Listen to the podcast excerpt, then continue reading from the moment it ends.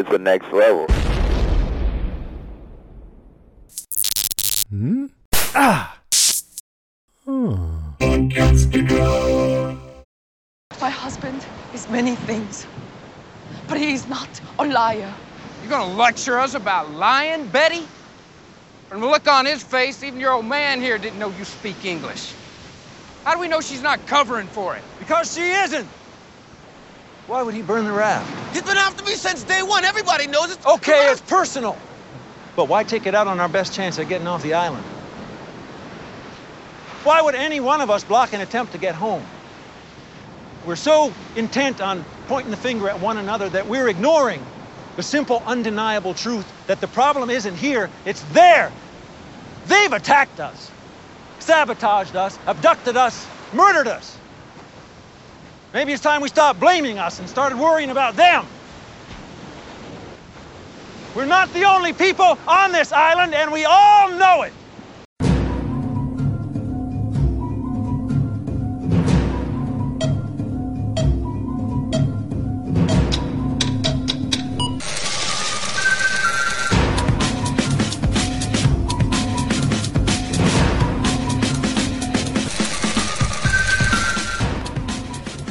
Welcome, survivors. I like the name Survivors, by the way. You came up Oh, with that. thanks. I did.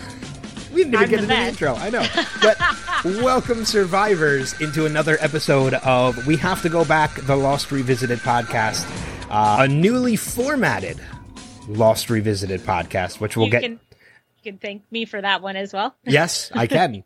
you know, you just take credit for the entire podcast. It's fine. Okay, deal. It was all your idea. Um, I'm just one of the voices. Well, I voice- also I also wrote, directed, produced, and starred in Lost. Okay, Tommy Wiseau. if you get that reference, congratulations.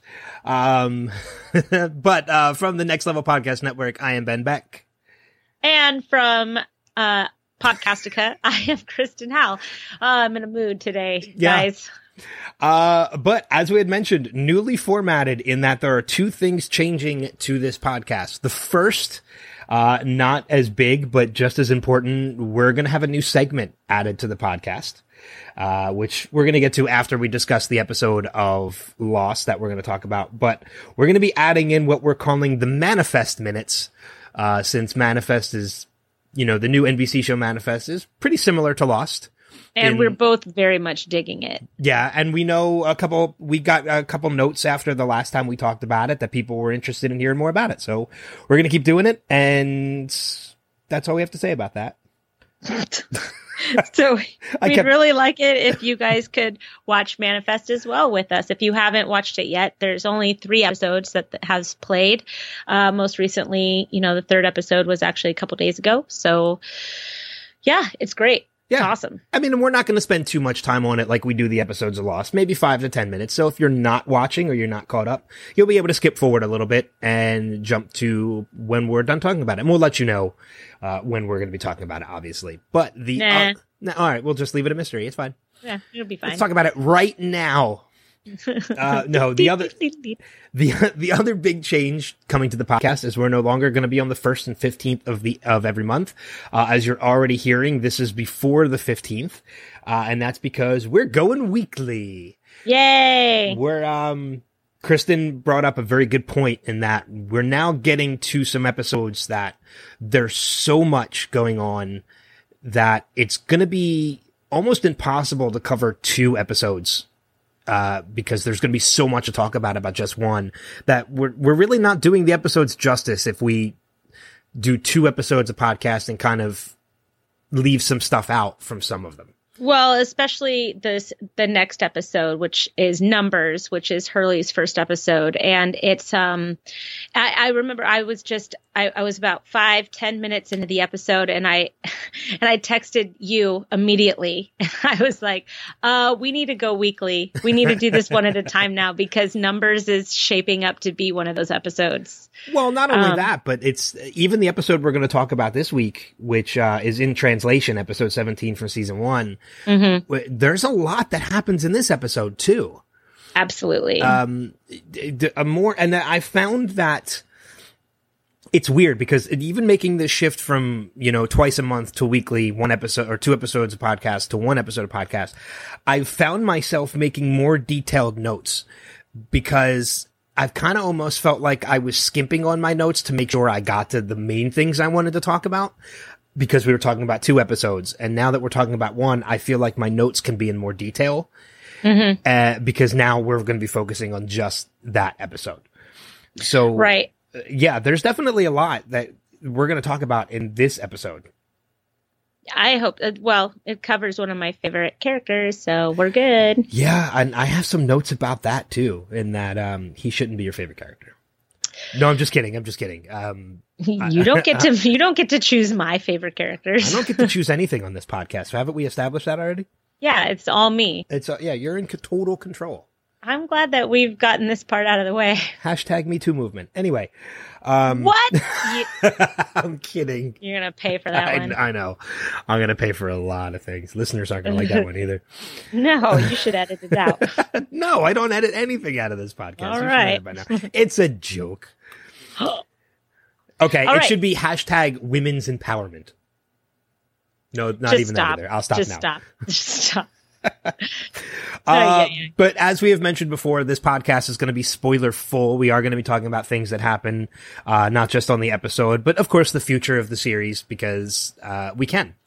And that's, that's a good, that's a good enough reason. So we apologize for anybody who's watching this, uh, watching the series for the first time with us, but we're excited that you're doing so because we're jealous of you. Yes, always jealous. Uh, I try, we've said a number of times we wish we could scrub our brains and, uh, watch this series for the first time every time. But- Yes, this and Game of Thrones. I wish I could do it. I still watch it for the first time every time I watch Game of Thrones. I mentioned that before. I still watch episodes now into whatever season we're in. I still don't know character names. I still don't remember. Well, I'm sorry to hear that. I know. Uh, but we're gonna do. We're gonna stick to top three for right now. We might change that when we jump into like later episodes and into season two for uh for top five. We might change that to top five, but we'll stick it to top three for right now, and then of course Yeah, we'll type- just we'll cover some uh some other last minute notes we want to make sure we mention when we're done with that. But let's jump into the episode. Season one, episode seventeen, in translation, a uh, a Jin backstory. Uh, Yay! And I've I've started to realize too, watching this episode, that uh, something you said in an earlier episode, whereas I would watch these episodes and I would call them a Jin and Sun backstory, but you you were the one that even uh, clarified that and like, no, no, each of these characters has their own backstory. They're just intertwined with each other. Mm-hmm. And you're absolutely right. This is easily a Jin backstory, not a Jin and Sun. Backstory. No, Sun is very. She's a complement to the story, but it's a. This is all Jin, and I read uh, somewhere uh, earlier today. This is the one and only Jin centric episode of the entire series. Really? Yeah, which is interesting. Yeah.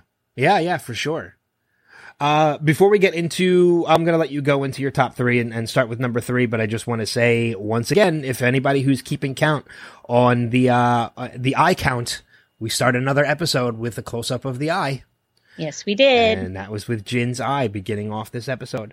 Uh, but let's jump into the top three and we'll kick it over to you. What's your number three? Well, hang on. I just I I just want to talk about that eye Okay. for a sec. Um that seemed really forced. Was it me? no, it, you're right.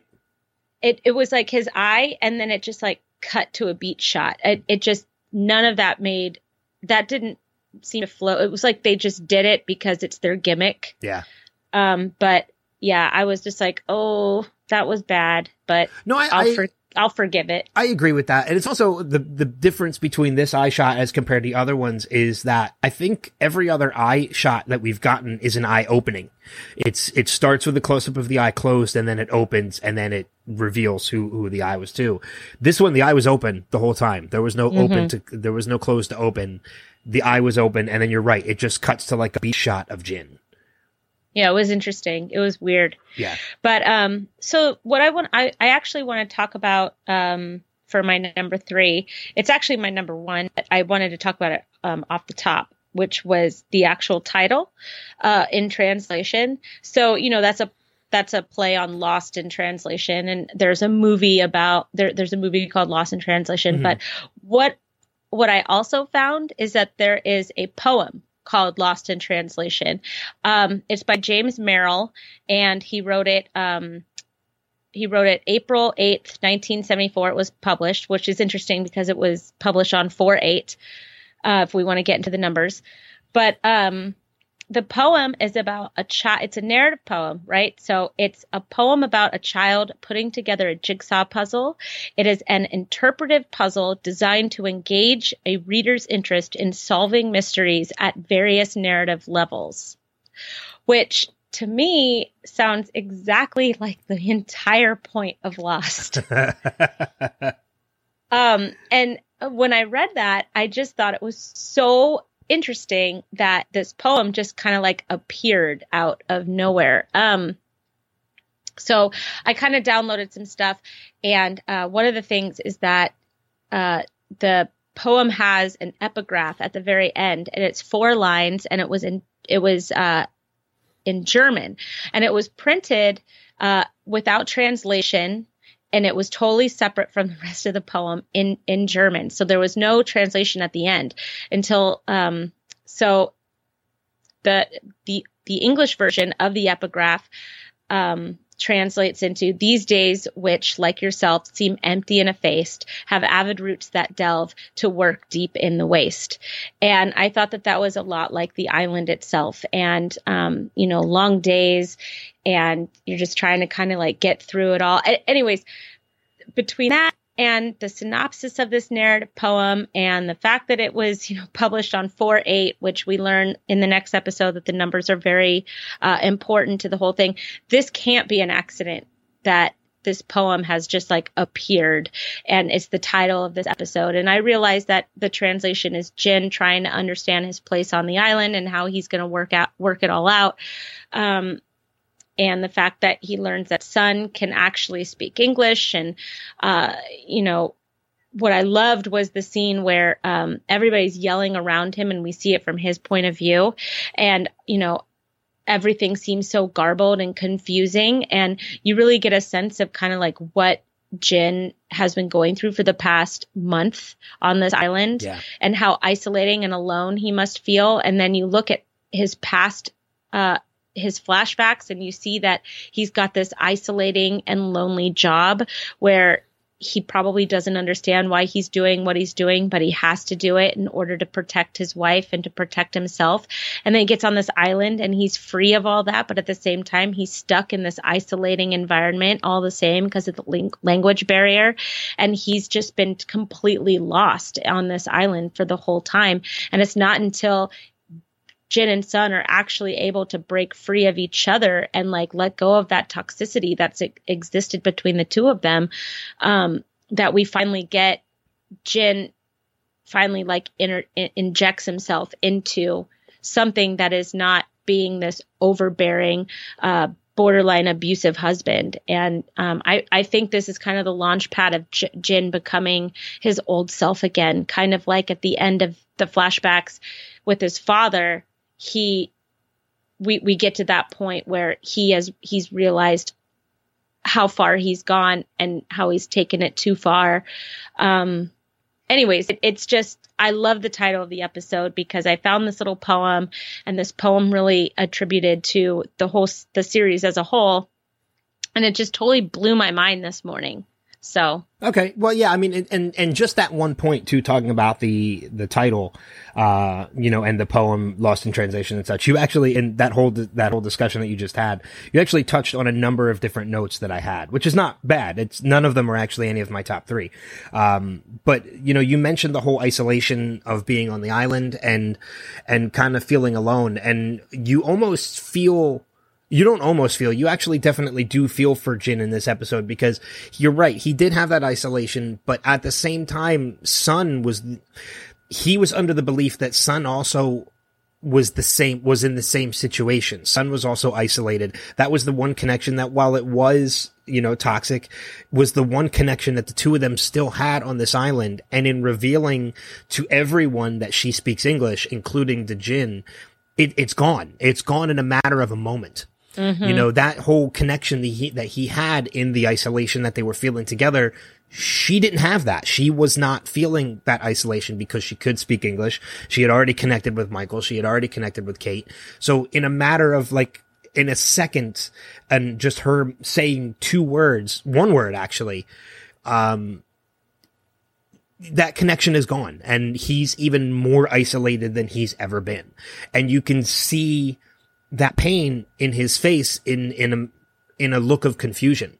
We had mentioned in, uh, I think in last week's episode, we were wondering whether or not Jin knew at this point whether or not she spoke English already. And I was under the impression, I, I had made the defense that I don't think he did because when she does speak English, it's the look on his face is, is pure Betrayal. confusion and betrayal. And we finally saw that in this episode. And I stand by that, that I don't think he knew. I don't think he ever knew that she, that she spoke English until that moment. Yeah, I think that you're right. I I do think that you're right. We're probably I was probably reading too much into it um, in previous weeks because you know it just looked like maybe he just does that. It just their relationship, their marriage is just so um, dissolved that everything that each each of them does is you know the other one looks at uh, with a distrusting eye. Yeah. Um, so, but the solution to the puzzle of the poem of in tra- Lost in Translation by uh, Merrill is that nothing is lost. And I think that that's really nice. I think that that's nice because at the end of this, even though Jin and Sun have gone their separate ways, we understand that their marriage is not lost and their marriage is not gone. In fact, it's going to go on to get um, stronger. Yeah. Oh, yeah, absolutely. So- We're going to see probably one of the strongest connections between two people uh, on the course of this show by the end of it. Yes, Uh, absolutely. and it's it's a, it's a very interesting journey to watch along the way. You you mentioned the whole beach scene and the garbled language, and you know, kind of hearing things from Jin's perspective, the way everything, the way everyone was talking, and what he must, what it experiencing what it was like for him to be on the island the whole time. There's something else that happens in this episode that I don't know if you noticed, and it was something, maybe it's just me reading into things too much, which I tend to do now when it comes to this show. There's a particular scene where Sawyer and Jin are, uh, you know, together on the island and, and Sawyer's talking to Jin. The camera shots of this, I don't know if you noticed this, kind of cut the top of Sawyer's head off and focus more on Sawyer's mouth. And then by the oh, by the end of this episode, we also get the first words of English that Jin has ever spoken. And it's one word, it's boat. And it's, you know, dealing with Michael and wanting to offer his help to Michael to rebuild the boat. I honestly think that that was done on purpose. I think that was one of the first moments that this, cause we do know that Jin does eventually learn English and he learns it from listening to everybody else and just, you know, being around everybody on the island. And I, I think that was a, a glimpse into Jin as well, where, you know, on the beach, we get a glimpse into what he hears. I think this is a glimpse into what he sees. This is him watching people's mouths, hearing what's coming out. This is a glimpse of him learning English. Mm-hmm. And I, I think that was done purposely, and it was something I never noticed until watching it this time around. that's so cool. Uh, yeah, I didn't notice that, but that's very cool. I like that. Because it's either that or the cameraman on that shot was horrible. Which I'm I- sure not. No, I think it was done on purpose. Yeah. So, I will agree with you. um, What was your number three? My number three uh, was is higher up on the list, but I'm going to go to it now anyway, um, and, and kind of bump it up a little bit. Uh, and you know me, I like to put little titles on mine, and mine is simply titled "The Message," and this goes back to Jin's backstory and the message that he has to deliver for Sun's father. Poor And- guy. I know, and he doesn't understand the first time what delivering a message is to mean, and it's a lesson that's taught to him later. And I'm curious how you looked at this situation. We see it. He goes to this secretary the first time, tells him, you know, that he, his the, the man is disappointed in him, and he leaves it at that. The second time around, he's you know he he's uh, he's he's yelled at. He's disparaged. He's told someone else is going with him, and this man is in the back of the car putting a silencer on a pistol, telling him, telling Jin, "You're going to drive eight kilometers to the to the beach, most notably probably to dump the body." Mm-hmm. And you know, we can see the look on Jin's face in that. Okay, I screwed up. I look at this in one of two ways. I, I see this as one of two things happening. One for sure. The second one is kind of questionable, and that's what I'm interested in your opinion. Obviously, we see Jin kind of become the man that he is forced into becoming because he doesn't want to become that man. And you see him go into the house first, put a beating on this man, unfortunately, but fortunately enough for this man, it saves his life. It mm-hmm. prevents this guy from going in there and killing him in front of his family. Instead, he just gets a severe beating in front of his family. And, you know, Jin says to him, he got the message and walks out. Obviously, that's the one moment where we do get to see Jin become the man that he was forced into becoming. My question to you is, do we think this guy in the back of the car was intended to be there to kill him, or was this done by Sun's father to force him to become that man? No, no, he You was going he to was kill him. going to kill him. Yeah, I think that uh, Mr. Pake Pike. I think it's Pike. Pake. Yeah, I, I Um, think it's. Pake. I say I always read it as Pake. I think Sun's father uh, has no time for incompetence. And he was just ready to just demote him to, you know, getaway driver and just, you know, be done with him. He probably would have fired him or killed him if he wasn't his son in law, just because he probably viewed it as an act of incompetence. But I, but on the other hand, though, I think, I, I think there was a legitimate connection to to Jin with him because he was Sun's boyfriend slash husband at the time. I mean, you look at a previous scene where he, you know, Jin was hanging his head in shame for you know something happening in a factory, and he gets promoted instead. So I, I think Mr. Peg actually did have a soft spot for Jin. So that's what makes, that's why there's a part of me that thinks this was done as a lesson to make him become the man that he wanted him to be. That hardened person who's going to deliver the message the way it should be. Because if it was, if he was meant, if this guy was truly there to kill this secretary, I think he would have done it anyway, whether he was beaten or not. That's just my opinion, and that's the way I viewed it. I, but I could be, again, I this is something that's left to interpretation. Mm-hmm.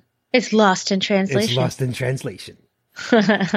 um, so that was my number two. That was my number three. Was the the whole delivering of the message and the possible underlying meaning behind that. okay. Uh, your number two. My number two was um was actually Locke. Locke got emotional for the very first time since this series started. And I love that Locke speech. started yelling at people uh, right and left. Um, and what's interesting is that he did it because he wanted to focus people on what the real problem was, not because the raft was burned by the others, because he knew who burned that raft, and it wasn't the others. So, you know, what's interesting is that he I think he's just so tired of the infighting and the fact that nobody's coming together and the fact that you know people are trying to like get off of this island and he doesn't want to get off the island. He doesn't want to get rescued. He he wants to stay there. There's so many mysteries of the island and one of them is the fact that they're not alone. They've killed someone. They've taken Claire. They've drugged her. Um you know they almost killed Charlie. They killed Steve or Scott. Um Steve or Scott. All right. um, you know, and nobody seems to be paying attention to this. And if I was Locke, I would finally lose my shit too. I'd be like, okay, you know what? I've had enough of this. You guys can all just shut up for Go a to second. hell. Yeah. Um, you know, and I thought, I thought that that was just so great to see Locke step forward and take a stand on something because he's been so kind of laid back and accepting and kind of cryptic and you know he gets the food and he has all the knives and you know he's just been like this big question mark for a while. And if you don't know John Locke very well um you know, if, if, if you're watching the series for the first time, you're looking at this guy and you're like, okay, all right, Mr. Locke, he's angry. I think we should, I think we should pay attention to this. um, so yeah, I, it was probably like you. It was one of my favorite moments of, of the episode. Well, I mean, and th- believe it or not, this is actually my number two as well. Is is Oh, Locke's, cool. Locke's speech and Locke kind of being the voice of reason in, in, in a totally other situation too, which I'll get to in a moment. But I mm-hmm. mentioned it earlier on when we got the "if we don't, you know, live together, we're gonna die alone" is a huge quote that many people remember from the show. And this was another one that I mentioned at that time is a big memorable quote. And it's Locke, you know, screaming at everyone on the beach. We're not the only people on this island and we all know it.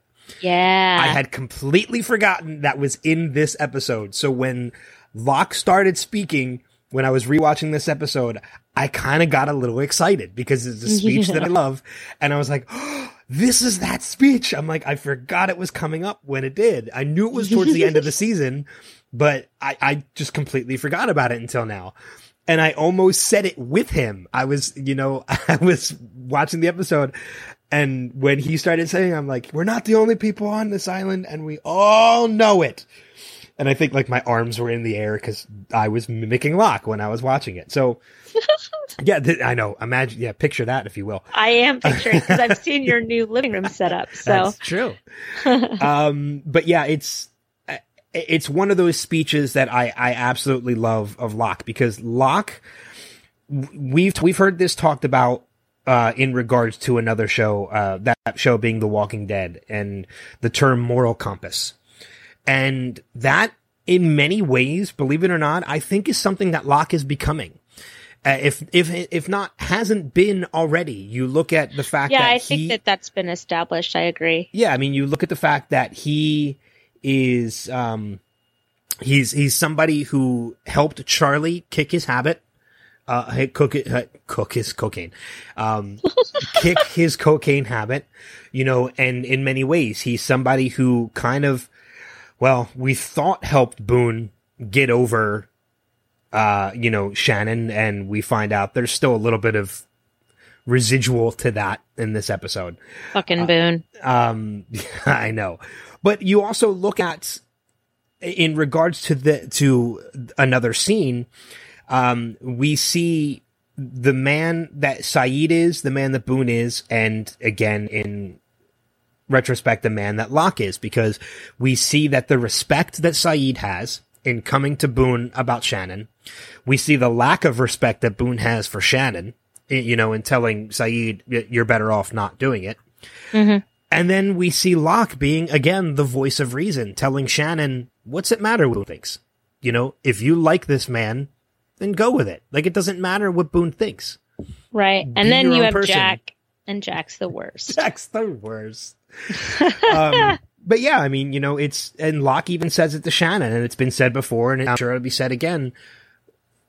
This is a new opportunity for all of us. It doesn't matter who you were before you were on this island. So that's why he says to Shannon, like, who cares what Boone thinks? Who cares who you were? Who cares what he thinks about who you were before? You're not that person anymore. This is a new start for all of us. And we see the official, the official start of Sayid and Shannon by the end of the episode. So, um, but yeah, uh, Locke is just one of my favorite parts of this episode as well. But Jin, obviously the the the main character of this. Uh, let's go into our number ones. well, so my number one was actually um, Locke and Shannon and Boone and Sayid. and so I'm like listening to you. I'm like, all right. Well, well, that's, what I was doing when you were talking about Locke's beach on the I beach. know. I know you're like, ah, darn it, I should have spoken first. And now that's Um, what you're doing. No, that's okay. um, I don't care. I have I have lots that I could talk about with this episode. But um, yeah, I mean, just to touch on, oh man, just to touch on, um, just on that, just everyone gets a new life on this island, and maybe you should start yours. And I think that that's kind of you know one of the running themes of the whole series you know is how everybody starts their new life what is that new life going to be i mean we've seen michael and walt they have solidified as a father son uh, di- um, dynamic on on the island. You know, it, it wasn't until Michael and Walt went through saving Walt when he was caught up in the bamboo. And I think it was a polar bear that was after him. Was it a polar bear or was it a boar? Under, uh, oh no, after. Uh, when, when Walt was stuck in That was a the polar bear. That was a polar Okay. bear. Yep. and then you know michael saves his life you know and and works together with with locke to get him out of there um you know that and then they were able to relax a little bit after that and share you know walt was able to open himself up to michael and michael was able to kind of relax and let himself allow himself to get to know um walt right? And so you see a lot of that back and forth with the two of them as you know the raft is going to get rebuilt and learning about you know michael talking about the flatiron building with with walt. Um you know and and and they're having those father son conversations which is really great you know shannon goes through uh her own arc and you know sayid sayid also went through a little bit of an arc too i mean sayid decided to believe boone over shannon Yeah. um which was kind of shitty um, you know, he's gotten to know Shannon really well and he doesn't know Boone at all. You know, and Boone has kind of been a pretty boy this entire time. I mean, the guy has no skills. He I, and and he's mad at Shannon for having no skills. But I mean, when you really look at it, what can Boone do? He falls asleep on watch. He compl- he you know that He's the that reason right- why Scott slash Steve got murdered. exactly. Well, he might be the reason. We don't know for sure. Whatever, he's the reason. Yeah. Um Boone is but- the worst. But then no, Jack is the worst. But Boone can be second place.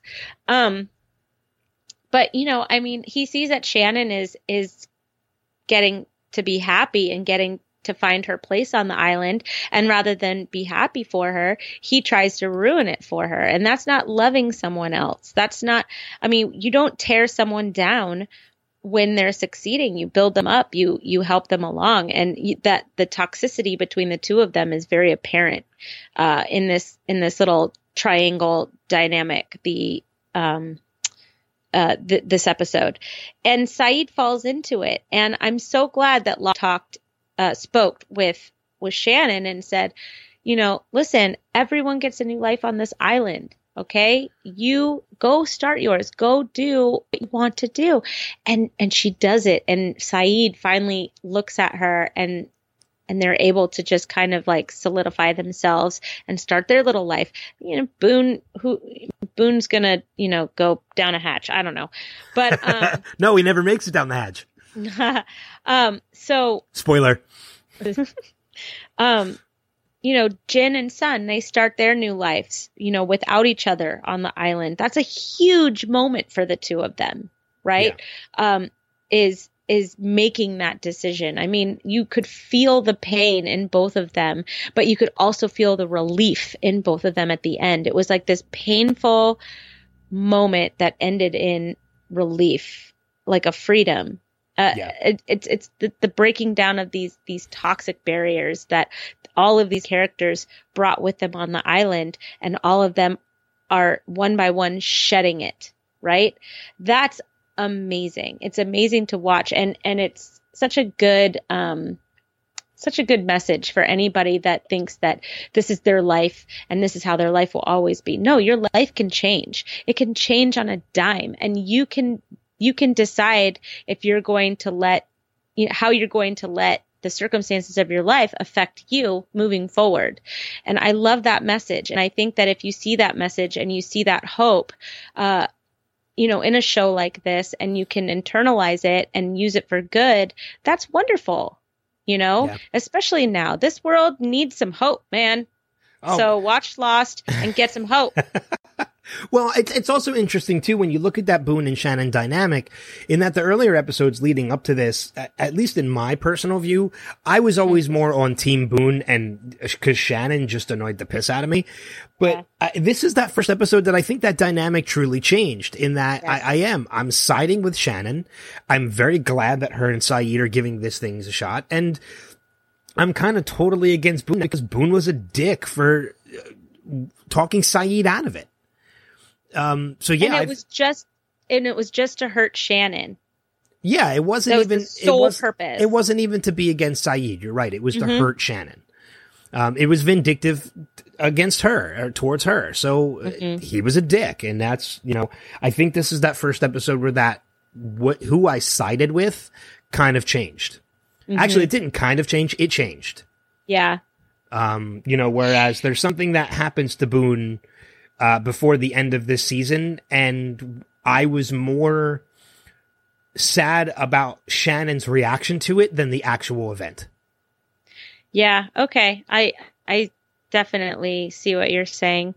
Um yeah, I think Maggie Grace also, you know, she could have been typecast as a character that was kind of, you know, ditzy or whatever. And my opinion of her really, really changed watching her on last season of Fear the Walking Dead. Um, and I saw how talented she really was. So watching her again on Lost right now after seeing her in Fear the Walking Dead this past season, I I'm really I I'm enjoying her a lot more than I have in past rewatches. Well, she, I mean, if you think about it, she was typecast for a little while. Um, Oh yeah, Taken. yeah, the whole, the Taken movies being the one that was kind like, come on, you're gonna get kidnapped three times, like that's ridiculous. She didn't get kidnapped three times. Well, she wasn't kidnapped in the third one. I think it was her mom that was kidnapped in the third one. I I can't don't think remember. it was kidnapped in the second one. Maybe she wasn't. I don't remember. I I, I stopped after the first one. Okay, I just don't remember the second one. More more like it. I see uh, that. yeah, but I mean, you look at you know some of the other characters that she's played. She was in Californication, and she was kind of like the same role in that too. And it's I think even before that, she just did a bunch of one offs. And you're right. I, I I really do like her character of Al in in Fear the Walking Dead. It's a definite change um, from her. So it's nice to see her break away from that. Even her voice is different. Everything's different. I yeah. So, anyways, I it, it's fun to watch her now and see how far she's come with you know where she is uh, in Fear the Walking Dead versus where she was in Lost. But um, yeah, I just um, I I love that line. I of everyone gets a new life on this island. Maybe you should start yours because I just think it's something that's so applicable to us um, you know, just kind of going forward in our own everyday mundane lives. It's what, you know, living your best life Yeah, kind of thing. yeah, I can see that. So that's my number one. What's Got your it. number one? My number one has absolutely nothing to do with Jin, Sawyer, Jack, um, Locke, any of those guys. Uh, the title I've put on my number one is Dead Batteries. And this, um, I, I mentioned this the last time we saw this in Hurley listening to the Discman, in which I would love to talk to that man and find out how he was able to walk around the island and not have that CD skip. Because let's face it, if you ever owned a Discman, if you took two steps, you got a skip in your CD. Um, but you know, That's why he sat down. but he was still walking with it for a while. Hey, man, the island is mysterious and maybe Discmen work better like, you know, a paralyzed guy that can now walk. Hey. Why are we, why are we splitting hairs here? You, you had me at the island is mysterious. That's all you need. That's all you needed to say. And I was on board again. Okay, um, perfect. But I think, again, me possibly taking a deeper meaning into this than really should be. It's, it's a moment that, you know, we see him. It's a great, it, don't get me wrong, from the writers and producers perspective, it's a brilliant way to incorporate a song into the ending of a show because, you know, They've been doing it for a while. yeah, and it's it's a way for them to cleverly incorporate a song for like a montage of everything that's going on on the island and it's basically the music that Hurley's hearing. And then all of a sudden you get that moment where the music stops and you see Hurley look down and realize the batteries are dead. Damn it. Um Son of a bitch. it's it's a moment that made me chuckle, but seeing it this time around made me realize something. That was lighthearted music, you know, saying like everything's going to be okay and everything, and it, you know, it really speaks to what's going on in that moment.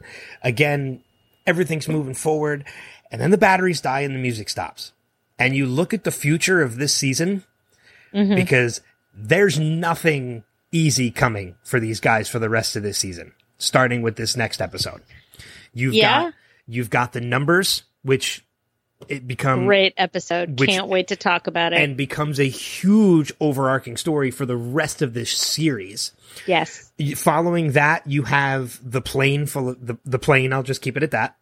Um, the episode after that, you have the death of one of our characters for the first time. One Yep. of the main characters dying. And then from that point on, it's full steam ahead from the boat to the hatch to the dynamite, everything. This is the last moment that things are peachy keen for the rest of this season. Oh, that is so cool. I, I- did not put that together. And I think That's that, awesome. I think that's tied together. And with the batteries dying and the music stopping, that's a key moment because from this point on, it's there's nothing nice happening. It's Would it's, you say that it's the day the music died? Oh, yeah. That's a good way to put it. But again, I, I- it might be me overreading into this, but it might not be because there's we. No way. Uh, you think that's something deeper that they did? I think you're totally on point. That is that's so awesome. What a great number one. Yeah, that was that was my number one because I it was so funny when I realized realized that too because I'm watching that scene and the music stops and I chuckled like I did last time and then it clicked. I'm like, oh wait a minute, I know what's happening for the rest of this season, and yeah, there's no reason to have that happy go lucky music again for the rest of the season because there are we're going to see death, we're going to see destruction, um, we're going to see relationships become more complicated and yeah it's just full steam ahead from this point forward after this episode really really so I love that. That's so cool. every once in a while i get one um hey, today's your day. That's yeah awesome. that's true so uh, one of the things i do want to say and it's in regards to you know jin being your favorite character and Yeah. I'm starting to realize more and more why that is. And it's because of this episode that I'm starting to realize that out of all these characters, while Jin was never really my favorite, I always leaned more towards Locke, uh, Charlie, Hurley, and Ben later on in the series. Not because we share a name, uh, just because he's an amazing character that we learn more about later. Um, I really, it really took me going in depth into this episode and really paying attention to it to realize that out of every character we've met and every character we're going to meet, in my personal opinion, Jin is the most complicated, but yet most dynamic of all of them I agree. He i mean you look at you look at the dynamics in the beginning of this episode just from what we see in the backstory to what's going currently on the island.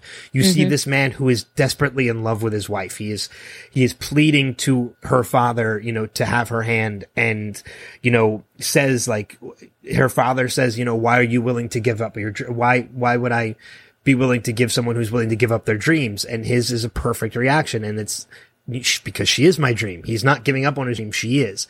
And it's a completely different person than what you're seeing currently on the island in that he's covering her up so that she can't be seen. And, you know, he's trying to silence her. And it, just the dynamics in the beginning of this episode alone are just minimal to what we learn and what we end up knowing about Jin. And he is easily one of the most complicated and dynamic characters this show has seen. I will agree 100% with that. But yeah, I mean that's what I talked about the very first episode that we did uh, right out right out of the gate with Lost. I mean, you know, Jin is um Jin is all of those things.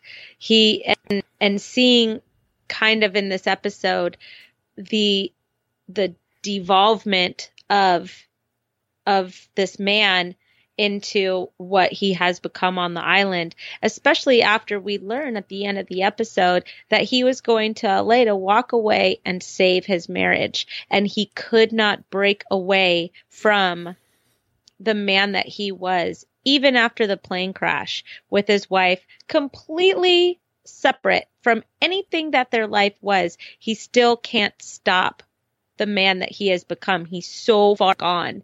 And, um, and I do, I, I agree. I think this is the episode that kind of launches Jin's uh, change, right? Yeah. He's uh, even in the next episode, um, he's starting to develop relationships and friendships, even if they're just on the surface, even if there's still some uh, animosity uh, coming from other characters. He's made he's beginning to assimilate and make an effort, and in doing so, he's going to have the greatest arc of all the characters. There is no one else in this show that has a better character arc from beginning to end than Jin. No, I, I would agree with that. I think there are a couple characters that might come close, but I still don't think that they're as big as, as Jin's arc. Jin is a completely different man at the end of this series. Completely different man. And it takes the entire It takes the whole series, series, yeah. for it to happen. Yeah, and I think that's why I said like there are some people whose arcs come close, but none as big as his because of the fact that it takes from start to finish, um, his arc to develop. Um, you know, I mentioned Ben, and I think Ben is another one of those characters who, if you're never, if you've never watched the show and you're watching with the first time with us, he's a character you haven't met yet and you won't meet for a little while. But he's another character that by the end of the series is a completely different person than, I mean, still with some tendencies, uh, lingering from the person that we were introduced to, but he is a different character than the person that we meet when we first meet him. So he Still an- doesn't blink. look, Michael Emerson, Never blink. Michael Emerson is a fantastic actor. I don't care what his methods are, it works.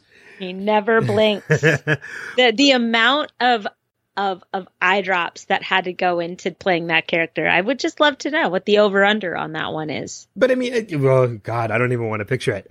But you know, he he's a character, and again, we're jumping forward a little bit too. But he's he's such a fantastic and dynamic actor that he was a character that was originally written for only three to four episodes, and he gave such a performance and such and added such a dynamic to the episodes that he was in that they wrote him in for the rest of the series Yeah. um, which I think is fantastic. And I, I can't wait till we finally meet him so I can talk more about his character in depth.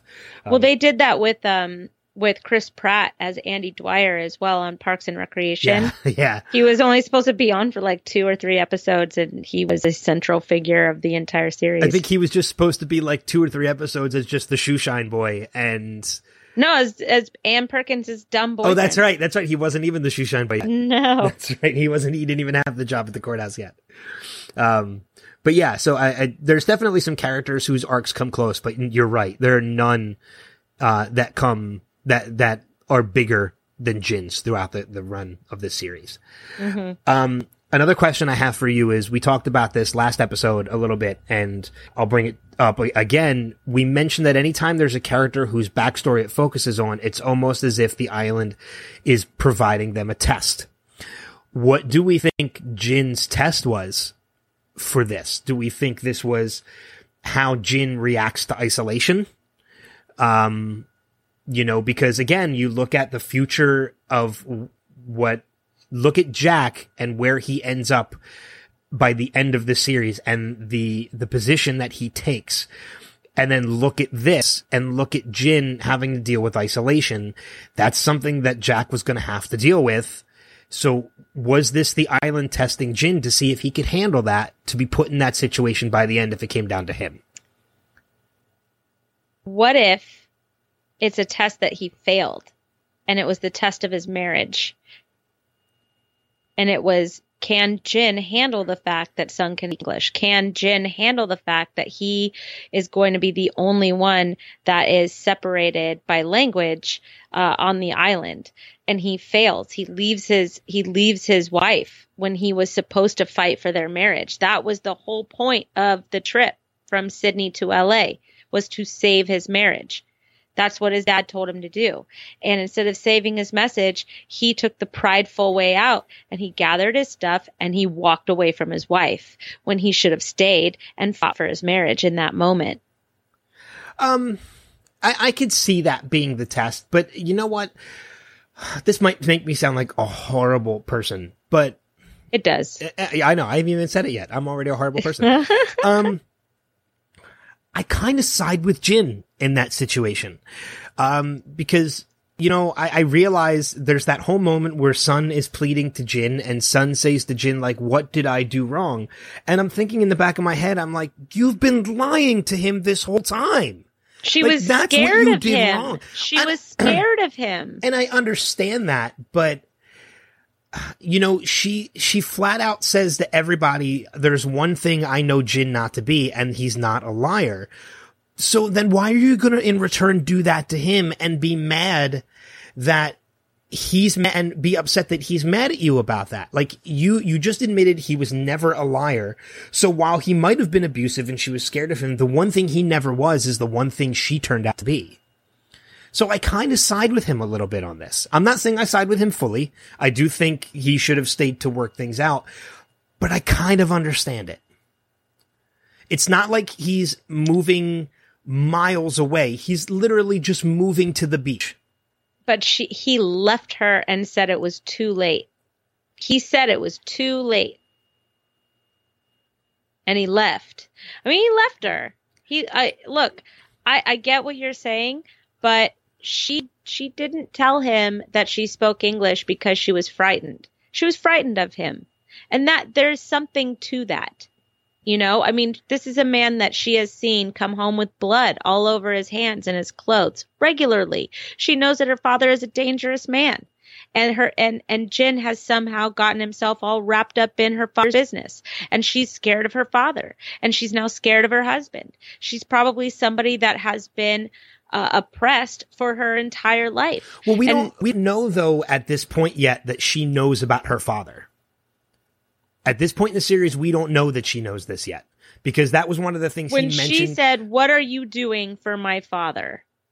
She knew that it had nothing. She says it in this in this episode. she says it, but she's legitimately questioning it. Like she's she wants to know what he's doing. When you come oh, home with see, blood I on your hands, that totally different. I took that as how did you get wrapped up in his business? No, because he even says to his father, when he goes to visit his father, he says to his father, I don't want her to hate me for telling her about the man that her father is. So that to me made me believe she doesn't know. or she does, and she's look. She's very good at hiding things. We've learned this. Which goes she's back probably to my had point. to, but she's probably had to stay quiet her entire life. Maybe. Okay. I'm, I mean, I'm just saying, like, if if if you're that scared of somebody and you have a huge secret, like I can communicate with everybody, uh, I would keep it to myself too, probably. I mean, look, she she took too long. I'll I'll give you that. I, she should have had. She should have told him.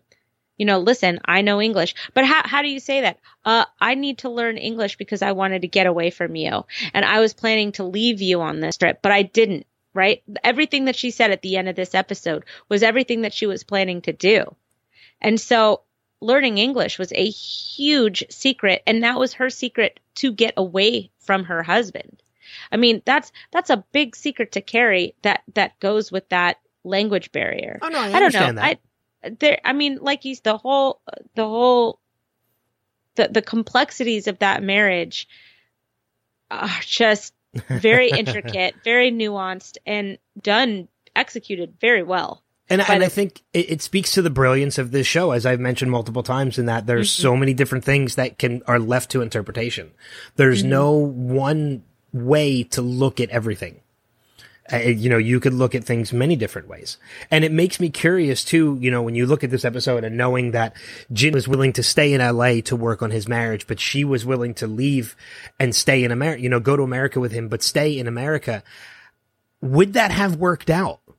because they both had these they both technically had the same plan but neither one of them knew it like he was going to stay in america and ask her to stay but what would have happened if she would have if she, if she wanted to go home if let's say No, she didn't she wasn't supposed to go to LA. She was supposed to get in the car at the airport, and she didn't go in the car at the airport when they were in oh, Sydney. oh that's right that's right she she stayed with him and went to him with went with him to la correct. so then well then wait a minute if that was the that was the original plan was she was supposed to go with him to la No, she Yeah. wasn't.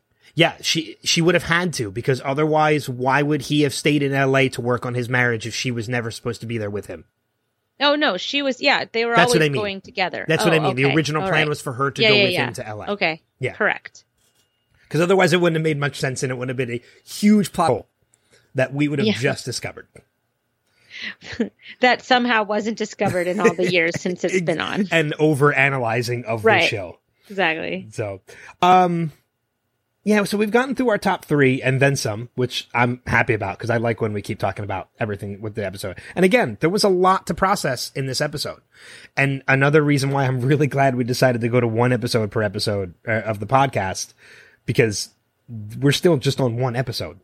If we Yeah. had to talk about numbers in this episode too, we'd be going for another hour and a half. like a, yeah, and that was that's just too long. yeah, Um, I did, I did, I have like one note that I do want to talk yeah. I about. have before I have move one or two, but go ahead.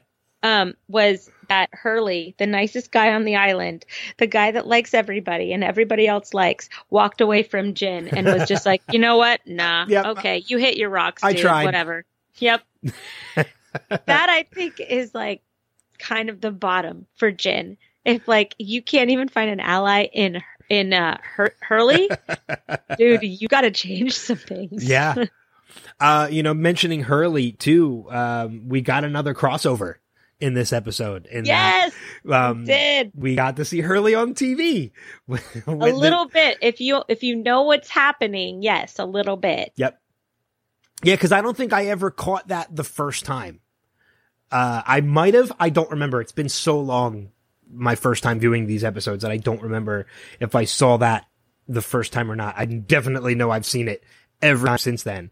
Uh, Yeah. but, but if you look at the TV, when the little girl, uh, when Jin goes to the secretary the first time to deliver the message, And Gets the dog. uh, and gets the dog. The little girl on TV is watching a news uh, program in which we get to see Hurley, and we will find out uh, in a season Why Hurley was on television? Yep. I think it's everybody loves Hurley or everybody No. loves Hugo. No, We find out before it's that. numbers. It's oh, it is numbers. Oh yeah, we'll find out next episode why. Yeah, because I uh, because I've seen that episode, and that's when I said, no, we're doing one at a time now. All right. All right. Um, the only other thing I wanted to bring up is one of the things we really haven't talked about out of everything from breaking this down is the whole Michael and Walt dynamic and the boat.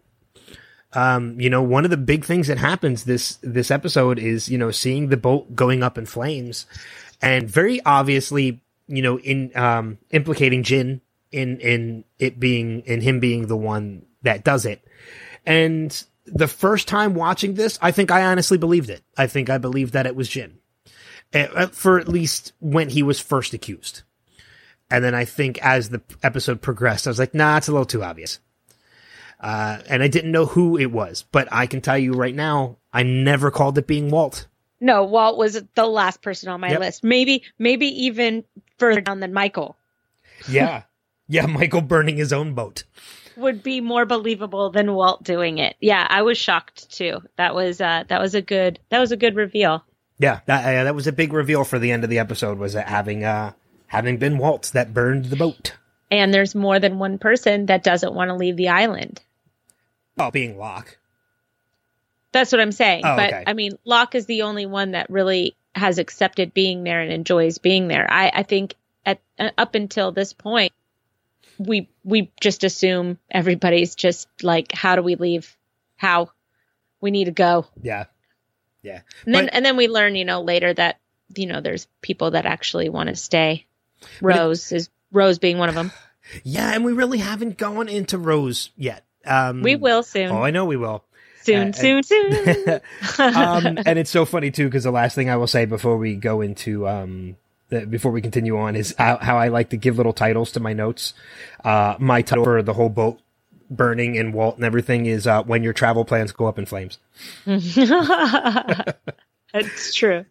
Um, I was going to jump into listener feedback, but because of the change in format, um, we really, it was a little complicated because Steve Brown, who, who gives us a, a voicemail every week, he did leave us one, but it's voicemail on both in translation and numbers. So So we'll play it next week. we can't, yeah, we can't play it this week. So I apologize to Steve, uh, for not being able to play it this week. Uh, we're going to play it next week. So Steve, you don't have to leave us another one. We, we got your, your feedback for both. Uh, but if you want to leave us feedback for next week for, uh, for numbers, uh, we definitely encourage you to do that. Uh, but before, Or if you want to leave feedback about Manifest, yes, cause you have something to say about Manifest. Well, that's actually what I was going to jump into. Manifest uh. We need a theme song. That's gonna, that's gonna be it. I'm just gonna isolate that and we'll just play that. Cool. Or we'll just have you do it live every time. uh, but we have two episodes to catch up on real quick, and we won't spend a lot of time on this, but episodes two and three of Manifest, which kind of tie in together. So it kind of works out a little bit better that that's going to happen. Uh, that we're going to talk about them together. But yeah, um, again, if you're not watching Manifest or you you're not caught up, uh, I'd say skip ahead about another five ten minutes into the podcast, and we'll probably hopefully be done with the conversation. But what are your thoughts so far on the show? I mean, it's it's, it's getting really interesting. Yeah, I, you know, I got to tell you, I, I'm starting to like develop thoughts and theories, you know. Um, I did notice in the second episode, it was something that I, I took note in my head to talk about later was you really got a sense of, of them being back after a long time. Like, I mean, the whole first episode is, you know, these people got, get off of a plane and they're told that it's been five and a half years and you're you're with the plane people. You're like this sounds really confusing. Like uh, you know you're you're kind of going along with them. But then uh, episode two reentry what was interesting to me was that it felt you felt like it had been five and a half years just the way that they were trying to find a job and find their place and um i i just had this feeling of of time that had elapsed in uh, in reentry, and then turbulence. Um, you know, turbulence had so much to it. I, I, I just watched it last night, and I, I have this really out there theory about it. Um, but did you have any thoughts about reentry? Well, I, the only other thing I can say about reentry too is, is you're right. When you, when it comes to the pilot, it's the pilot was more plot driven is it was setting up the situation and the scenario that these people are going to have to deal with the rest uh, for the rest of the season and then in, in, into the second episode the second episode is when it really starts to dive into character development and mm-hmm. we're getting more and more backstory of uh, all these characters and surprisingly um already the death of of one of the characters in the second yeah. episode it was um, gruesome too. It, yeah, it was a gruesome death, and it was one of those moments. It was the final moment, literally the final moment of the episode, where I was like, "Uh, did that just happen?" Like mm-hmm. seriously. But yeah, and then it, it jumps right into episode three and continuing on with the consequences and, um, you know, the aftermath of of that death and what it means and it's you're right things are already starting to dive pretty deep into it and by the end of even this third episode I, like i already want the fourth one like i want i want to watch it again yeah it was gosh it's so good. And so okay so they uh, they got rid of kelly taylor's body at the end of it right? Mm-hmm. and so what's interesting is that in the first episode they blew up the plane. And there was that thought of who is it that blew up the plane? But now the nsa has in, inter, interjected them, themselves into anything having to do with flight 828 and um and the body is now being disposed of or i think they even burned it maybe. But what's interesting well, you just, to you me, just see it go into a back room. We don't see what happens to the body. Okay. So what's interesting though is that it's kind of confirmation that the government wants to erase anything that's happening having to do with 828 right? So I, I, I took that as confirmation of the nsa the government they are the ones that blew up the plane and the pilot because there was mm, that i, I don't know I, if i buy it yet. Well i do. I know but but um so here's my here's my theory is that we now have this running theme of own, own your truth, own my truth, right? People mm. are saying it a lot, um, especially in turbulence. And um, what if these people that are coming back, they are kind of wrong, uh, righting their past wrongs, right? Uh, you found out that, um, you find out that Kelly Taylor, the reason why she was going over to that strip mall wasn't to get her hair done. It was because she wanted to fix uh, what her husband was doing to these people. Uh, you know, he was a slumlord. He was this, uh, he was a bad dude. He was shady and he was probably abusive to these immigrants. And so, um, she was trying to fix it. She was trying to right that wrong. And she gets killed by the maid who, um, was who was in love with the husband, I guess, but she was trying to fix it is, is my whole point. And then you see, uh, Michaela and Michaela's just trying to, to get to her truth and, and, and something that's, that's plaguing her is the death of her friend. That was her fault. And we learn a lot more about what happened, mm-hmm. um, which was interesting that she was calling an Uber in 2013, but we'll just let that slide. Oh, oh, I didn't even put that together. You're right. But you know, Um, I, I think Uber was around at that point, but I don't think it just we weren't using Uber Yeah. like that. No, no, no. we were like, Uber sounds kind of creepy because that's that was my first thought was I don't know about that. Um, getting into someone's car willingly that just sounded wrong. But um, but anyways, she got to kind of fix the ache in her in her life, and that was the fact that that she got to kind of smooth out the ruffles with her friend Evie's parents, right? And she kind of got a break with that, with Evie's mom being uh, an Alzheimer's patient, but she saved her life. She brought her home. She got in the car. She was able to drive again. There's another thing that that that she needed to to fix in her life. She hadn't driven yet since the accident, um, and she was able to do it and save a life, and and then you know kind of work it out with Evie's parents, which probably took a big load off of her chest, right? Um, so, so I think that this is the start of something about what is your truth? What are you, what do you have to own? Um, wh- what do you have to own up to? What do you have to fix? Uh, maybe this is a way to like make the world better. I'm not really sure. Maybe I'm totally wrong. Um, you know, the the new marker in their brain. That's an interesting thought. That, yeah, that, I'm, I'm very curious to see where that's going to go. I gotta look up what kind of a stroke that is too, or a seizure. Was it a stroke or a seizure? Stroke. Okay. Yeah. I'll be. I, I want to look that up. oh, you. Um. Yeah. So anyway, there's there there's a lot to dive into with that show, and it, Yeah. I'm digging it. Man. And did you notice the pattern with the numbers again? In eight twenty eight. 828, Did you 828. see it flash? I did. It shows up on The the, in, on the clock. Yep. Right as they're chasing the woman who reveals what um I was hoping that you'd catch that. I did. Of course I did. good. Yeah, because I go that was eight twenty eight. My mind automatically goes into lost mode when I'm watching this show. Like I'm paying attention to everything. Yeah, I think that's the point. I think that they have to. You have to do it. Uh, and I can confirm Uber was founded in 2009 and it was mainly prevalent in New York City for like its first 5 years. So it it holds up that they were she was going to call an Uber. Was is it? Wait, is it based in? Is the show based in New York? Isn't that where they were flying into? Isn't that where they were flying home? I thought it was. Oh, yeah, because she went to Brooklyn Yeah. for. Okay, all right. Well, good. now, now that seems believable because I was just like, "Come on, why did you say Uber?" no, it holds up. Uh, I will say too, uh, one of the things I just recently found out about this show that I'm really excited about, um, is uh, I'm a huge, huge Back to the Future fan, um, who, and those movies were directed by Robert Zemeckis. Robert Zemeckis developed the show. I Oh, had, And I had no idea. So now I have an even bigger connection to this in that uh, I just, I'm a big Robert Zemeckis fan and uh, now I'm watching that, um, I'm even more enjoying it because I know he's behind it. Oh, that's so cool! I'm so glad to hear that because I I do like Robert Zemeckis as well. Yeah, Back to the Future. I think uh, Who Framed Roger Rabbit. Bunch of great films. Basically, the '80s. Yeah, pretty much. Him, John Hughes, and Spielberg.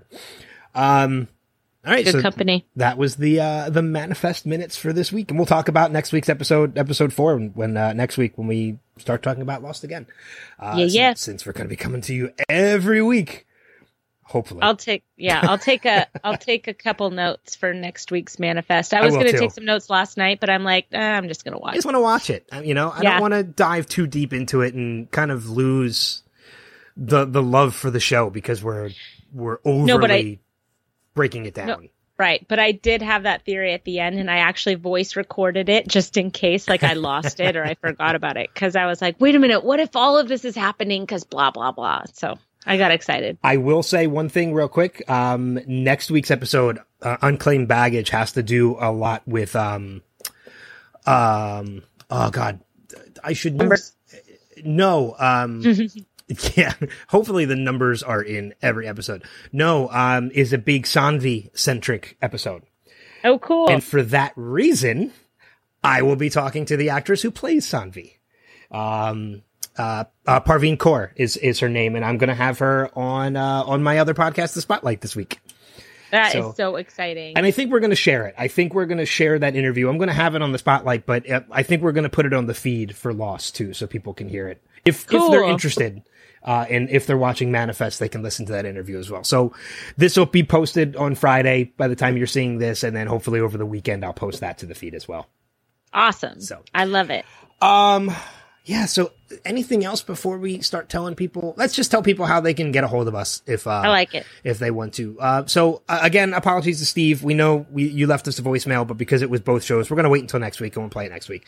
Uh, but if you want to get a hold of us, whether it's to leave us a comment, leave us feedback on any of the shows, uh, any of the episodes, there are multiple ways you can do that. And we definitely encourage you to do so. First up, we're on Facebook at facebook.com slash lost revisited. We're on Instagram at Lost Revisited Pop.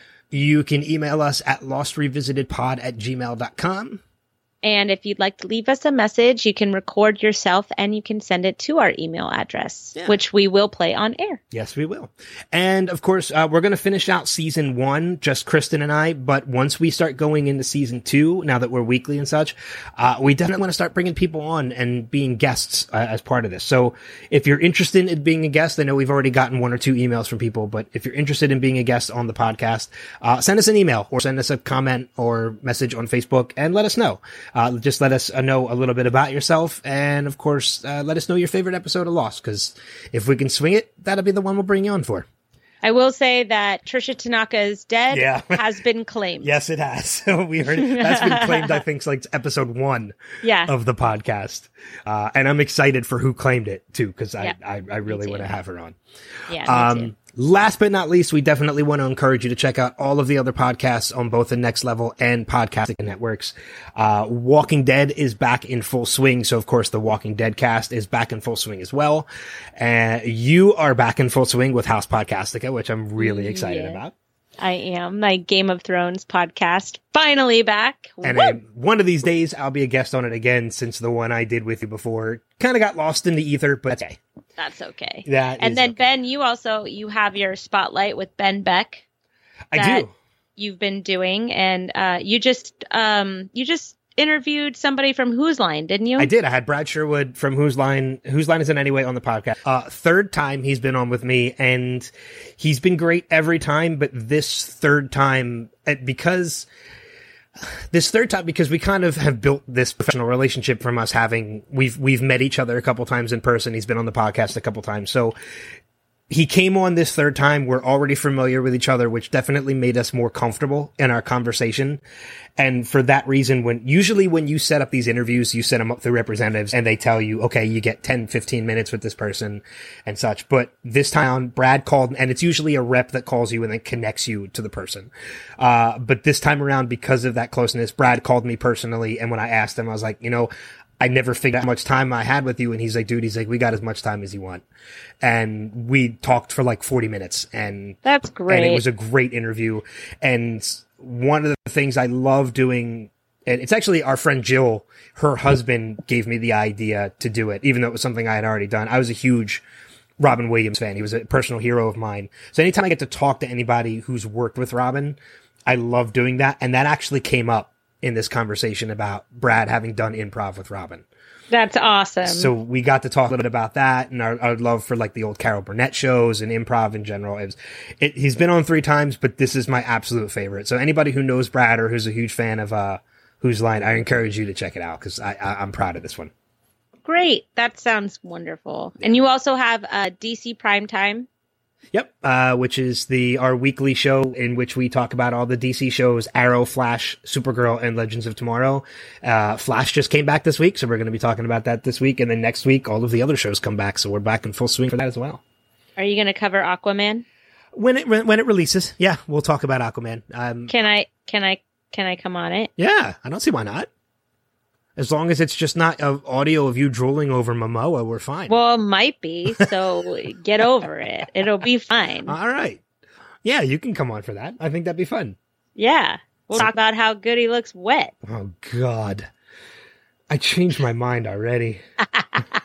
That's all right. The way you guys are pining over Momoa as Aquaman, I'm pining over Amber Heard as Mara, so we're good. Yeah, whatever. Because she's gorgeous. yeah, whatever. Hey, I've met and hung out with Momoa, so suck it. Oh god, I know. I'm so jealous. I made Momoa laugh. I'm proud of that. oh, he's so pretty. anyway, uh, yeah, so definitely check out all the other podcasts. There's a lot of great other content, both on Next Level and Podcastica. Uh, we encourage you, highly encourage you out. Follow us on Facebook, Instagram, all those different ways. But, um, I think that's going to wrap it up for this episode. Yeah, man. So, um, yeah, next week we'll be talking about episode 18 number. So be sure to leave us your feedback, uh, for that by, I'd say by Thursday. No, mm, no, I don't know. I'd say over the weekend if you can. Uh, we're going to have to, that's one of the things we're going to have to try and figure out as far as recording schedules is when people's feedback is going to be due. Okay. So it might be kind of trip, uh, tricky for the rest of the season, but we'll figure it out by the beginning of season two for sure. Sounds Um, good. And if you want to leave us feedback for an episode ahead of time, like a couple weeks ahead of time, feel free for sure. if you want to talk about a past episode, if you want to just say hello, Yeah. if you want to talk about Manifest, you want to talk about Game of Thrones, you should probably go to my podcast. Yeah. But that's open too. Yeah. Yeah. Uh, but that's going to wrap it for this episode of We Have to Go Back. Until next time, we'll see you down the rabbit hole. Take care. Bye.